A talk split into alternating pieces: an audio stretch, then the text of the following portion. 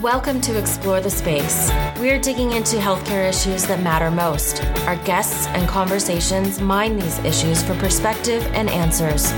There is a gulf between healthcare and our communities. This is the place to talk about it. Now, here's your host, Dr. Mark Shapiro. Welcome back to Explore the Space podcast. I'm your host, Mark Shapiro. Before we get to our new episode, a thank you to Lori Bedke and Creighton University for sponsoring this episode. Creighton University believes in equipping physicians for success in the exam room, the operating room, and the boardroom. If you want to increase your business acumen, deepen your leadership knowledge, and earn your seat at the table, Creighton's healthcare executive education is for you. Specifically tailored to busy physicians, our hybrid programs blend the richness of on campus residencies with the flexibility of online learning. Earn a Creighton University Executive MBA degree in 18 months or complete the non degree executive fellowship in six months. Visit www.creighton.edu backslash CHEE to learn more. My guest in this conversation is Sapphire Stubbs. Sapphire is the director of marketing and sponsorships for Racquet Magazine, which is an outstanding publication about the art, the joy, the spirit, the culture of tennis all around the world. And she joins us on the eve of the US Open tennis tournament and just after Racquet has released an incredible new issue. It's available now, and the issue was guest edited by Naomi Osaka, which is a pretty incredible thing. And we get into how this all took place. And in our conversation, we really get a, a sense of why centering mental health is so important, why centering creativity is so important. And Sapphire shares her own story, which is truly remarkable. And there is so much connective tissue. As she and I both discussed, right? This sort of conversation is industry and profession agnostic it's just relevant to the human experience. And getting to speak with her about it in this time and place was really special. Before we get to our conversation, just a quick reminder please do subscribe to Explore the Space wherever you like to download your shows. Please do leave us that rating and a review, it really helps us out. You can email me anytime, mark at explorethespaceshow.com, and the whole archive of the podcast is available at www.explorethespaceshow.com. You can also find me on Twitter at ETS Show. Always great to interact with people who are listening to the show and enjoying it there. It's definitely a great way to continue to grow this community and get a sense of what you're liking and how episodes are resonating. And I think this one is really going to resonate. So, all that said, let's get to it. Here's Sapphire Stubbs. Sapphire, welcome to Explore the Space podcast. I'm delighted you're here. Thank you, Mark. Thanks for having me. I'm really let's... excited. And I love that you have um, Racquet merch on. You, you, you totally noticed it. I wasn't sure if you had caught it. Very good. I've got my T-shirt on. That's right. Yeah. Let's set a little bit of background. It, we we look for uh, on this podcast. We look for connection with other industries, organizations, professions that share kind of DNA, connective tissue, strategic vision with what's happening in the world of medicine right now. And we know that, and when I say we, I think on the international scale, we know that the subject of mental health in the world of professional tennis and mental health in the world of medicine have both been high priority, high scrutiny items for medicine. It's as we move through yet another wave of the COVID 19 pandemic. And with professional sports, we've seen it uh, through multiple sports, but it was really kicked off by the stance taken by the best women's tennis player in the world right now, Naomi Osaka, when she said, I'm not going to be able to do press conferences anymore. I have to take some time away to protect my mental health and to work on my mental health. I'm paraphrasing, but her statements are all in the public record. You are a part yeah. of Racquet yeah. Magazine, and you all have taken a really interesting perspective on how to tackle this. And I'm really excited to hear about it. Tell us, first of all, just what is happening? What has Racquet Magazine decided to do to help discuss, amplify, and explore this issue of mental health?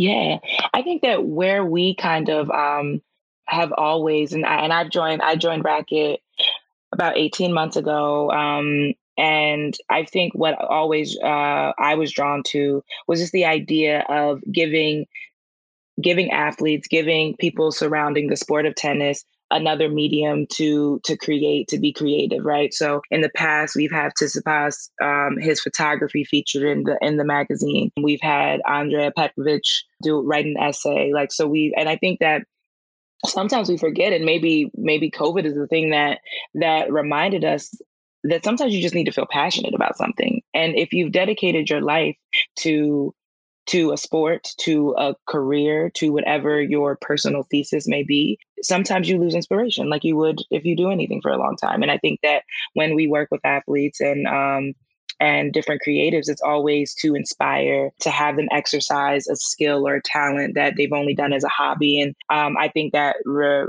rang true for us always. But I think more recently, our connection to Naomi Osaka, um, we had previously done a piece on her in the beginning of her career in like 2016. So she's always been near and dear to our heart. So when we thought about a project, we don't often put athletes on our cover. So what we decided to do, what could be a great project?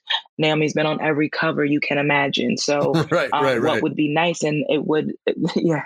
And the idea was she does how does she want to we've seen her collapse with nike and and um, and other um, brands how would she collaborate with us? It would make sense since we're a publisher that maybe she would guest edit the magazine. So that in theory sounds great, but in execution, between her schedule, the other brands, everything that uh everything her playing you know um, could get a little bit in the way and so we set out on that mission in the beginning of this year and now we have issue 17 uh, coming out and that is our issue featuring our guest editor naomi osaka I've been a sports fan for a long time. I've been a magazine subscriber for forever. I started subscribing to Sports Illustrated back in 1984. I still have my first ones that I ever received. I, I, oh, wow. I, I know the sports magazine landscape well, I think, as, a, as someone who's not intimately involved. I also know what it looks like sort of in medical journal writing and things like that because that's what we're kind of immersed in as well bringing the focal point of a subject on board to guest edit an entire issue of a publication I've never heard of that before. I have not seen that executed before. It feels like a very bold step. A, a, very bold step. I mean, we have to give it up to our um, editor, editor in chief, uh, David Shaftel. I mean, his vision for the magazine, really, where he over there's our you know we're we're a media company, so there's a lot of things that um, we kind of go through between social, um, digital content, all those things. But to maintain a actual magazine, one throughout COVID, right, and throughout the year that that that we've been through, and to have something tangible for people to hold that's beautiful is one thing. But to do that and just be advantageous with like where can we take you know this piece of this piece of, of art that we create basically. Um i still feel that writing is an art. I don't know if everyone feels that way. Um but um we, where do we take yeah. it? Yeah yeah. And so um to have naomi we we we only know her through through her her through her sport and through because she's she is shy you know what i mean? She is and and i'd say because she's taken out shy from her um from her vocabulary to describe herself, I'd say she's cerebral, and that causes, and that's just what we we really haven't seen from someone that that high in the sport. I mean, in other sports we've seen it. Like Kobe Bryant was was not he did not talk a lot when he was playing. We only knew him post career and retirement where he was more vibrant and everything. But to have like what example does does Naomi have um, and so I think that now that she's she is more cerebral, that always her her mental's always working overtime. And so to take those breaks, to have that reprieve was was so brave of her. And and nobody had she didn't have a, a blueprint for that. So it was nice that throughout this as long as it would take for us to do this and that's why it's now if we started these conversations at the beginning of the year it's now august and we're presenting it to the world because it should be something from her point of view and and the issue is but still what we do best. It's the ideas, um, culture, art, fashion surrounding tennis and bringing in this tennis renaissance, right? But it's through her world. It's it's about it's about things she's interested in, people she's worked with before. Um, the cover artist that she commissioned, Dennis Osadebe, and he he designed a, a, special piece for the cover. She collects him. And so we, of course, had to get him to do the cover. He actually had about three different um, works that we were considering. And um, over the course of the past couple months, we had to decide with one. But um, I think that if we think about the year she's had, every time there was a break, there was a time to come back creatively and connect to something. And that's just beautiful to think about as she's had a hell of a year. what is resonating for me as I'm hearing you describe this the awareness that this started actually well before the conversations and controversies associated with her disclosures over the summer with the French Open and Wimbledon around her needs to care for her mental health, that this project was actually well along its way. And what I think, mm-hmm. and I'm so excited about, and that I think parallels the journey that so many physicians and healthcare workers on, this is going to help us see one of the most visible athletes in the entire world. It's going to help us see her as a whole person it's it's not just her yeah. winning the US Open or being on the headlines because she is stepping into this tension of confronting issues around her mental health. This is her as a whole person. So many of our professions don't give us that space. Like in medicine, we struggle with that. We struggle to have that sort of representation as we're whole people. We laugh, we cry, we celebrate, we party. We also work really, really hard to take care of patients. Was the intention with this for Racquet to demonstrate kind of how we can do that for for those who we may look up to, revere, not fully understand, to say this is a way to understand somebody of importance that they are a whole person. Yeah, I think that um I think that when we even think about medicine, other, especially um, other like essential workers during this time, that sense of of of human interaction wasn't lost. Like, and whether for good or bad, the you got to feel how people were feeling, hurt how people, you know what I mean? That that that empathy and that um just feeling how it how this time has affected everyone. There's people that did this alone and solo. When we first came back from um from quarantine and we had an issue, it was really just a dedication to this this time in solitude. And I think we we don't we when we think of tennis players especially it is a very i forget how naomi described it in her in her documentary but she said it, it's just a very it's it, you're by yourself so it's a very solo um and solitary sport. And um and i think that whenever we give someone a platform it's kind of it's kind of like let's give them that humanity that we're kind of all afforded by being able to because you I couldn't imagine millions of people that I technically interact with, but I know no one, you know, and I do this alone every day. So I think when we think about that for Naomi, it's just nice to have her feel like a human, have her feel like people can get to see her. And, and that actually made me think of um, I want to read a little bit of her editor's note from the from this latest issue, um, just a little excerpt, because I think that Please it really do. actually describes, yeah, it describes kind of what we're talking about. This issue isn't all about me, it's about my world. I feel like this is a different lens to see my orbit from, a more interesting one for the reader. Everyone knows most of my answers to the standard questions by now, so there's not much more I can add to my biography or tennis results. So asking Racquet to write about and illustrate my world, I hope will allow people to see me from a different perspective. I felt it was time to offer a commentary on the culture around the periphery of tennis rather than forehands and backhands. The edition touches on things I'm interested in, like fashion, travel, art, and photography. So there was so much potential to broaden the context in which I'm seen. Racquet published one of the first profiles on me in the fall of 2016 before I made a mark uh, in professional tennis. The article was written really well, and I love the drawings.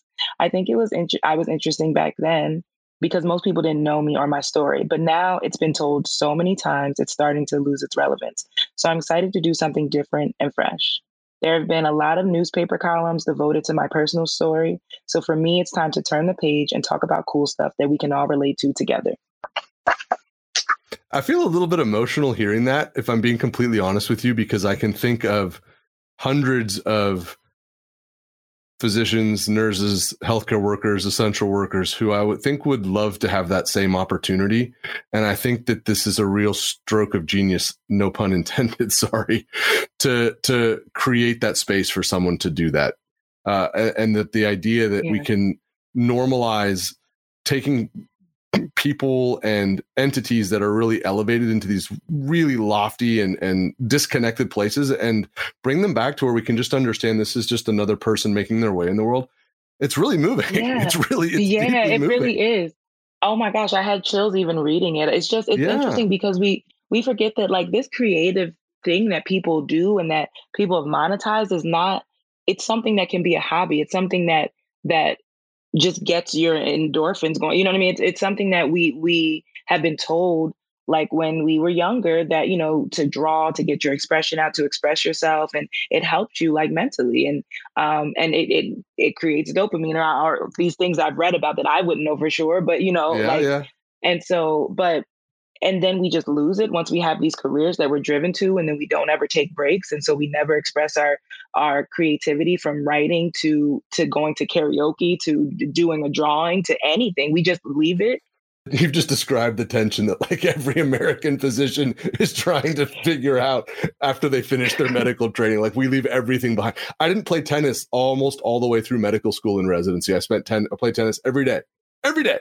Mhm. Little kid, junior high, high school. I loved it. Weekends, hits Yeah. gets out, get out there and play turn. Medical school and residency, none. It was after all of that was done. I was like, I want to start playing some tennis again. My gosh, I've like forgotten this part of myself. Um, it's it's it's really And easy for those muscles generally the and- and that's generally like I I think that's just so interesting because like why do we stop that in times we need it the most? You know, we we stop doing things that that you know like I mean medical school probably is one of the hardest things I, I'm sure maybe that you've ever done. I couldn't do it, so why would we? Why would you not have like a reprieve? You know, and um and I think this like we have slowed down, but that's uh, that's how who we've become as as a society, and it's taken a global pandemic, Right. something that the irony of it, which I always think is like the irony, but also the poeticness, is that it took something that is smaller for the eye to see that stopped the entire world for us to realize we're moving too fast, and I think in this moment for for Racquet, it was one of the few things that the world stopping almost was how we had this opportunity to do this. that is a, a, an interesting way to kind of place this historically. And I think when we look back on this, hopefully as a touchstone for much more of this sort of open minded, accepting work, that that context will be super important because we shouldn't have to wait for another thing that brings us all to a screeching halt to continue this work. Hopefully, this can be something that we can replicate and that other you know organizations and publications can say okay cool there's a really nice template here and it had a really good benefit and a really good result let's replicate it and let's not wait for either another you know wave of covid or something else horrible to happen Yeah, like let's continue to do this. Like let's Right. like what what I think I always say to my staff, to anybody that, you know, my team working on projects and stuff is that I mean COVID took COVID told us that anything can wait because everything did wait for a little bit. Like yeah. you know what I mean? Like anything can wait most of the time, you know, like, and especially in my world, you know, we're doing entertainment, we're doing publishing or, or creative things. It's like, it, it will still always float. We just have to like, what are we, let's recenter what we're doing here. So this was so beautiful to see, to see so many people come together on this. And even the, some of the creatives we met along the way, one of which, um, Dev Hynes, who's, um, in his, um, his musical, uh, monikers is, uh, Blood Orange he wrote a beautiful piece interviewing Takashi Murakami, the artist, just in general with with his work with um, with Naomi. Naomi and Dev worked together for the he did the score for her uh, Netflix uh, documentary.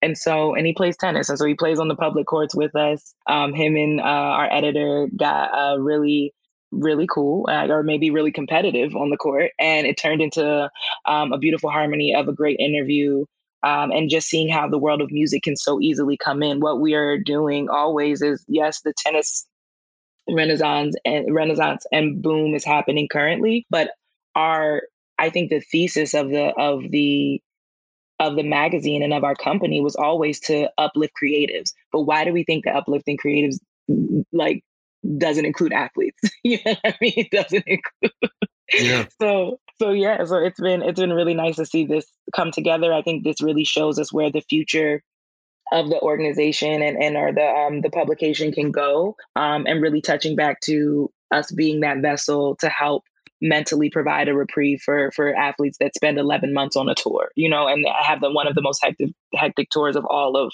um in all sports you know so There's a couple things that you've put out there that I want to just kind of pick up on a little bit. This idea first that there's this tennis renaissance, acknowledging that tennis is already, you know, one of the largest international sports. It's a multi-billion dollar enterprise on every continent. mhm. This is something that I know for you, you're in your second year now with Racquet coming from a background where you weren't intimately involved in the tennis world. What mm-hmm. has and and that we're in this place now where we're trying to understand everyone as a whole person. We're trying to get better at how can we create environments that are welcoming, that are that are supportive, especially when times are hard. And obviously, this is something that American medicine is really struggling to come to grips with. What has that experience been like for you? Two years yeah. now with Racquet, these huge projects with you know international, inter, people of international renown, big budgets at stake. What has that journey looked and felt like for you? And what have been the things that have helped you to feel successful and supported moving through it? Yeah, that's a that's a good that's a great question. um, I think so. My background, I worked in publishing before, um, um, and in, in the music industry, I worked for Complex Magazine. I left Complex to go to IMG, and IMG, you know, peripherally, like had I obviously would be pulled into the tennis world since they have um, their the agents there kind of represent a lot of um, of top tier talent. But I come from, my parents are immigrants um, from the island, and they um, played tennis all the time. They tried to get me to because I'm six feet tall. And, um, and I was like, that's not where I'm going. And I was a STEM kid. And so um, that's why I moved into marketing. But um, I think I was all, always a peripheral, fan. So once I, um, I met Caitlin, um, our co-founder, in 2019 at the at the U.S. Open that year, um, and I just I love the magazine. I loved it fused a lot of things that I like together: music, art, culture. Obviously, I wanted to come back into publishing, and I always been a fan. A fan from like I watched the sport, would go obviously to tournaments, um, and my parents played, but I didn't play. I wasn't so intimately involved in the world or in the sport, whether it, whether I, because I didn't feel invited or just because I wasn't that like kind of um, interested in it. And so I also um, had gotten had had left parted ways with um, a previous employer. Anyway because of um, a really racial um, harassment that had been going on. And and it was something that I wasn't I wasn't familiar with. I was nervous. I was scared. I was under a lot of stress.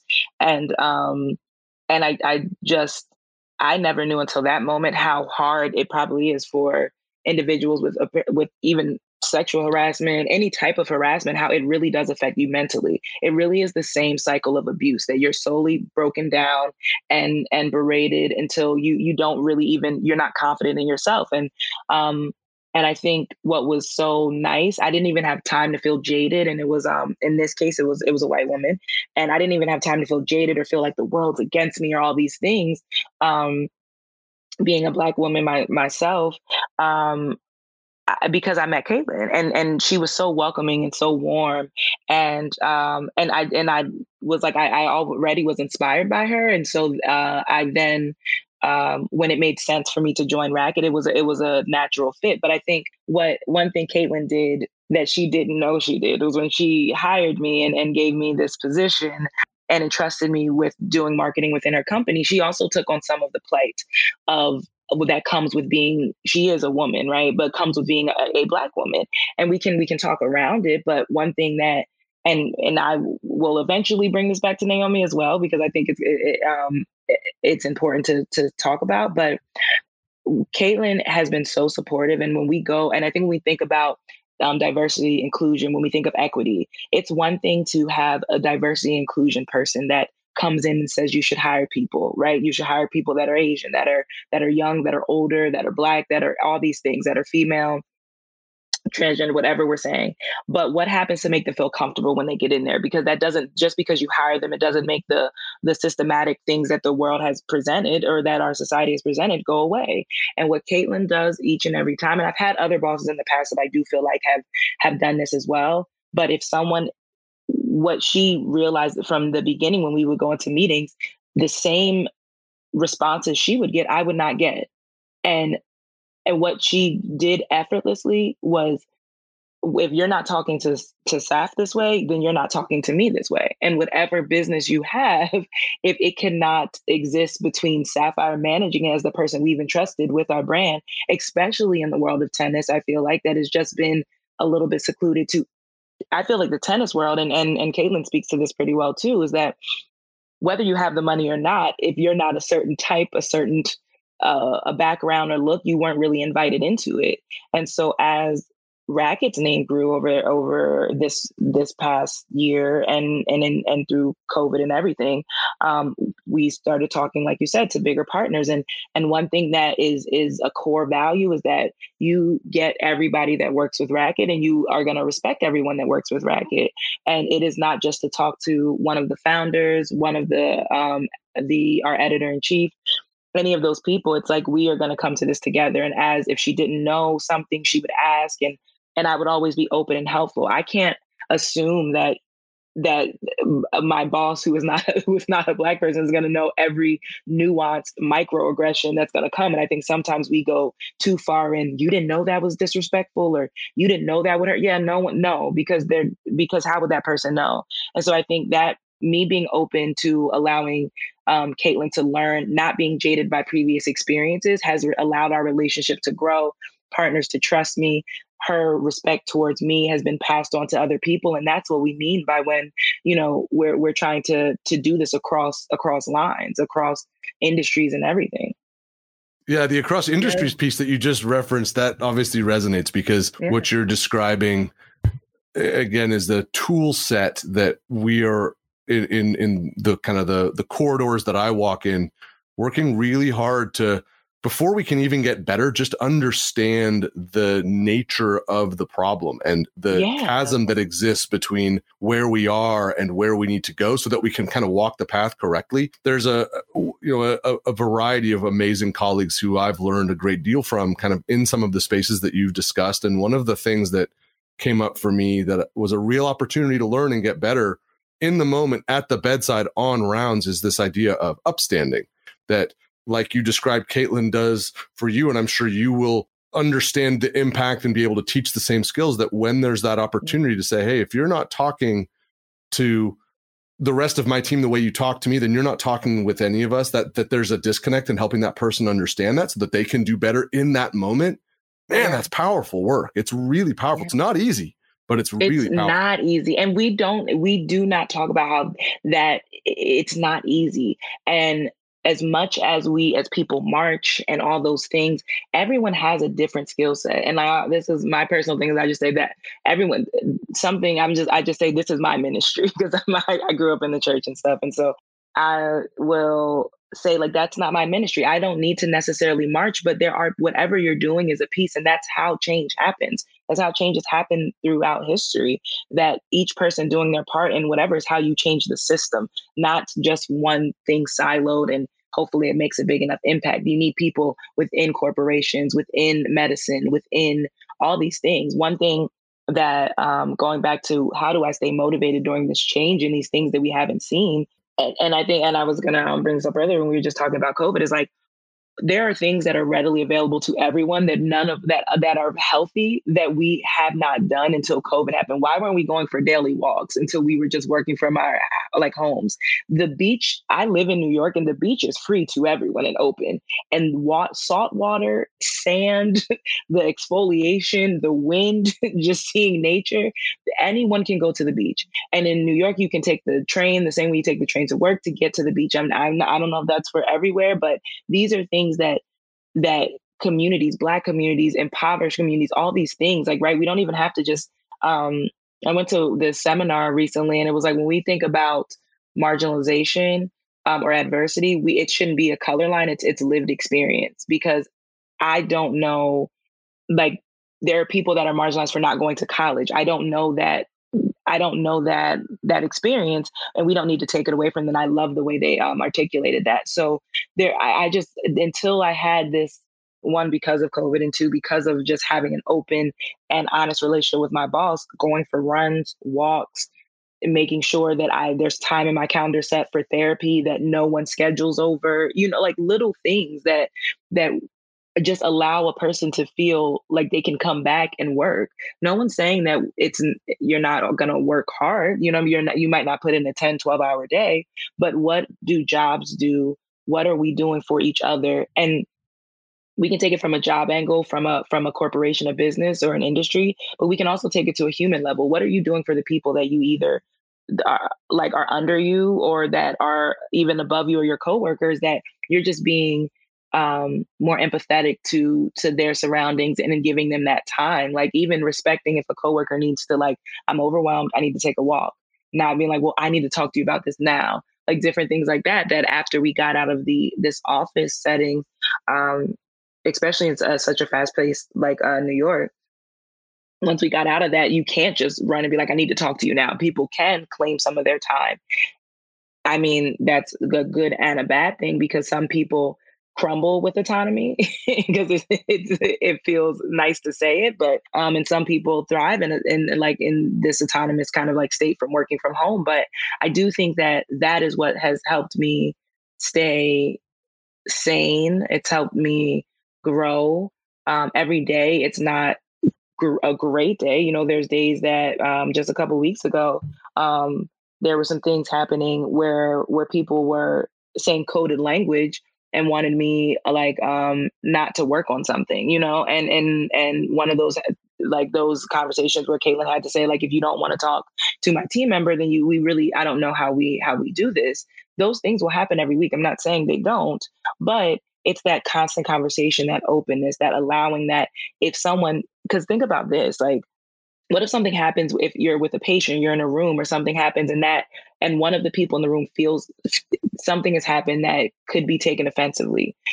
One thing that we could all do is just if that person feels some way let them feel it. They might not bounce back right away after feeling like who they are has been personally attacked you know or or and some things they can't change. So literally giving them just a moment to breathe or just understanding that's just as important as as going on a march, you know, or, or, or protesting or reposting something on on your Instagram. I could happily see you giving grand rounds at every medical center, hospital, academic institution quite happily because what I'm hearing you describe, the way I'm kind of taking it on board is this is industry agnostic. It's a mindset and it's it a really skill set that comes with that mindset but you have to be in that place and you have to be focused to sit in that tension. And the way that you just described it doesn't matter if we're talking tennis medicine engineering yeah. doesn't matter. It's industry agnostic. This is just how we interact as human beings with each other and it's extraordinarily powerful.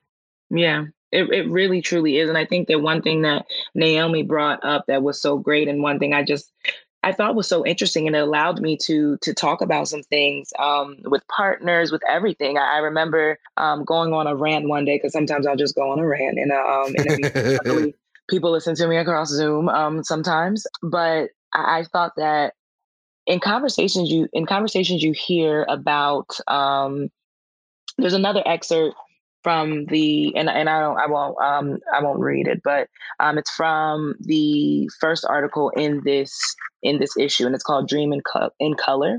There's awareness that comes with explaining whatever part of yourself seems exotic to other people, and if that's not right, by yeah, it's it's it's a great. It's one of my favorite favorite pieces I've, I've I think I've read in in one of our issues because it really in a way that doesn't seem overbearing talks just about whatever part of you is exotic. The the author uh, speaks about um, or the writer speaks about how she's um, half American, half Asian, and she and just like when when she has to talk about it, and one part that she says is like we we see Naomi with whatever part of her we feel, whether it's a person doing something for the first time in our field or feeling like we're making a statement when it's not always going to be received well, whether it's because I have Caribbean parents and she has a Caribbean parent, or if it's that she's Asian. We we give we project on Naomi what we kind of want for ourselves, and she's always felt like a lot of people's like their own. And I think one of the things that was interesting, I always knew that when people talked about Naomi, like I felt that I didn't know how to articulate it. But when she made that statement, it was so interesting to see how people were like, yeah, I mean, she's just tired. I think she should still play. Like all these like comment all the commentary on it with what people were thinking. And and I and in our conversations, because this has obviously been in the work for a long time, I would just be the elephant in the room. I'm like, a part of this is because she is a black athlete. Like I, I don't I don't know why we're going around it. The reason why she we're, we're not talking about Ash Barty like this, are we? like she's number one, I think, right now. like we're not talking about Ash. But the reason why this is, it's because of who she is, yes. It's because of her brilliance and her talent. But it started because she beat Serena. And it was interesting to see a person that was a person of color beat Serena and be this new kind of like person to house that. We saw the same thing with Simone Biles in the in the Olympics, and part of it is because of black athleticism. And I just and it doesn't have to be something we stray away from because it doesn't have to be something that when we talk about it, it's to blame someone or it's to make someone feel bad for who they are. It's literally to talk about it because I don't even know the the the mental struggle of feeling like you're not placed in either one of the things that you're that you are that you don't feel Asian enough or you don't feel like, you know what I mean, you're connected to Japanese culture, you don't feel like you're connected to Black American culture because none and and that's something that I could talk about forever and I won't go into that, but Black American culture is super different than than Black culture around the diaspora, be it on the continent of Africa or across the Caribbeans, wherever, everywhere in the world, what that diaspora looks like. So she doesn't feel like she belongs in anything because that is something that often we we've talked about and we've seen it in in media with um, mixed race individuals. So that's one thing, and then to feel that you have to have the pressure of um, of winning all the time and all these things. One thing I thought was so interesting of hearing her say it almost brought me to tears in the documentary was when she was like in some pre- in some press conference. It might have been for Australian Open when she had like lost or something, but I, I can't remember. Um, but she had when she did the press conference, she said, "I just feel like I'm the vessel that everyone pour, pours their energy into, and I failed." And I was like, "Oh my gosh, that's the weight that you have on you." I couldn't imagine that. So, like, I remember in therapy one time talking, I was like, "I just have to do everything," and my therapist was like, "Wait, wait." What is everything? Because no one does everything. So even the language, right. let's just talk about that because like that's not um you don't have to do everything. What do you have to do today? Like what's on your to-do list? So that um I, I just that spoke to me. And again, projecting my um my reality onto Naomi, I just that uh, just spoke to me. And um and yeah, I, I just it, it's so much that these athletes are are under and and why not like when we think about it that mental, however you feel, like eh, whatever stress you feel you're under, the same stress that Naomi is under is what probably essential workers were under as you felt like the fate of the world is on, especially for you in, med- in medicine, the fate of literally the world is on a vaccine or on all these things. Like, why don't we need to give ourselves just as much compassion that we did when Naomi said she wasn't doing um, doing press? That when we come home and we feel overwhelmed because we've seen people pass away. We've seen people's families get broken up over this thing that has happened. Like it's just we need to give uh, like our extend that empathy to ourselves as much as we do for these these figures that we look at as well. We certainly do. We certainly do. You have uh you have given us a tremendous amount to sort of sit with around the mindsets that we need to have for ourselves, but also for those around us. And I think for me, what is ex- what is so compelling is understanding just how much this is part of our shared experience as human beings and has nothing to do with industries or mm-hmm. profession or skill set. It's just how do we sort of navigate this together so that we can do a better job supporting ourselves and supporting other people. By the time this comes out, the issue, the Racquet Magazine issue guest edited by Naomi Osaka will be available. How do people find the issue? How do they follow you if they want to see what next project you're working on and what interesting things you're up to?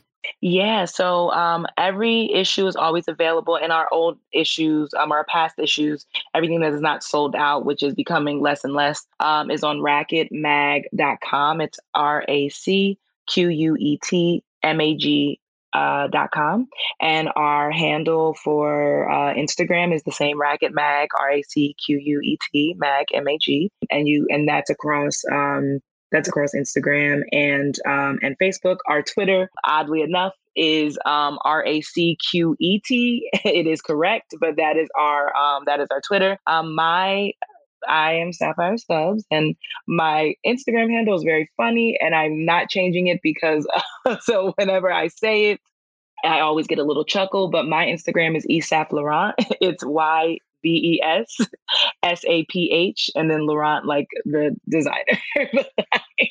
I love it. it's it. my bit of fashion angle, but yes, and I am public, um, open. You'll see all types of racquet uh, links in my um, in my bio. Um, but yeah, What an absolute treat. Thank you so much for coming on. We'll have links to all that stuff in the show notes as well so people can find the the racquet issue guest edited by Naomi Osaka plus all of the great stuff in the archive. They're amazing. It's it's one of the great publications out there. I absolutely love it. Like you said, I'm wearing the merch. I'm a huge fan. yeah, Uh, yeah. It's this just a total treat.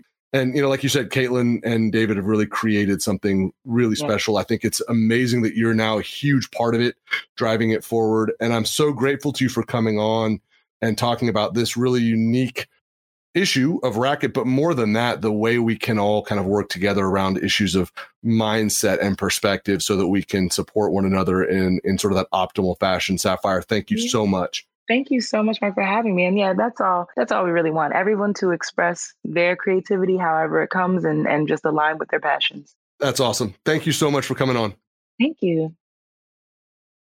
My thanks once again to Sapphire for joining us in this huge time to talk about this really remarkable issue of Racquet Magazine and some of these critical topics that we're all working through and we're all dealing with, and getting the broad array of experiences and perspectives is just absolutely critical for everybody. And this was really, really special.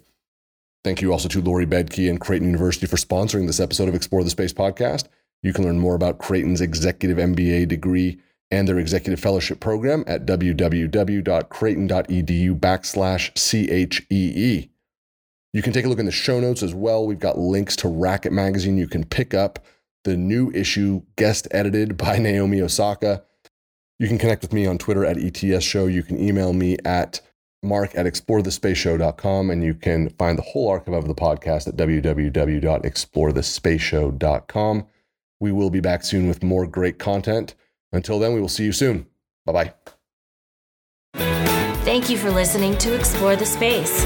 Visit us on our website, explorethespaceshow.com, and please subscribe to our podcast on iTunes. Follow us on Twitter at ETS Show, and you can email Dr. Shapiro by writing to mark at explorethespaceshow.com.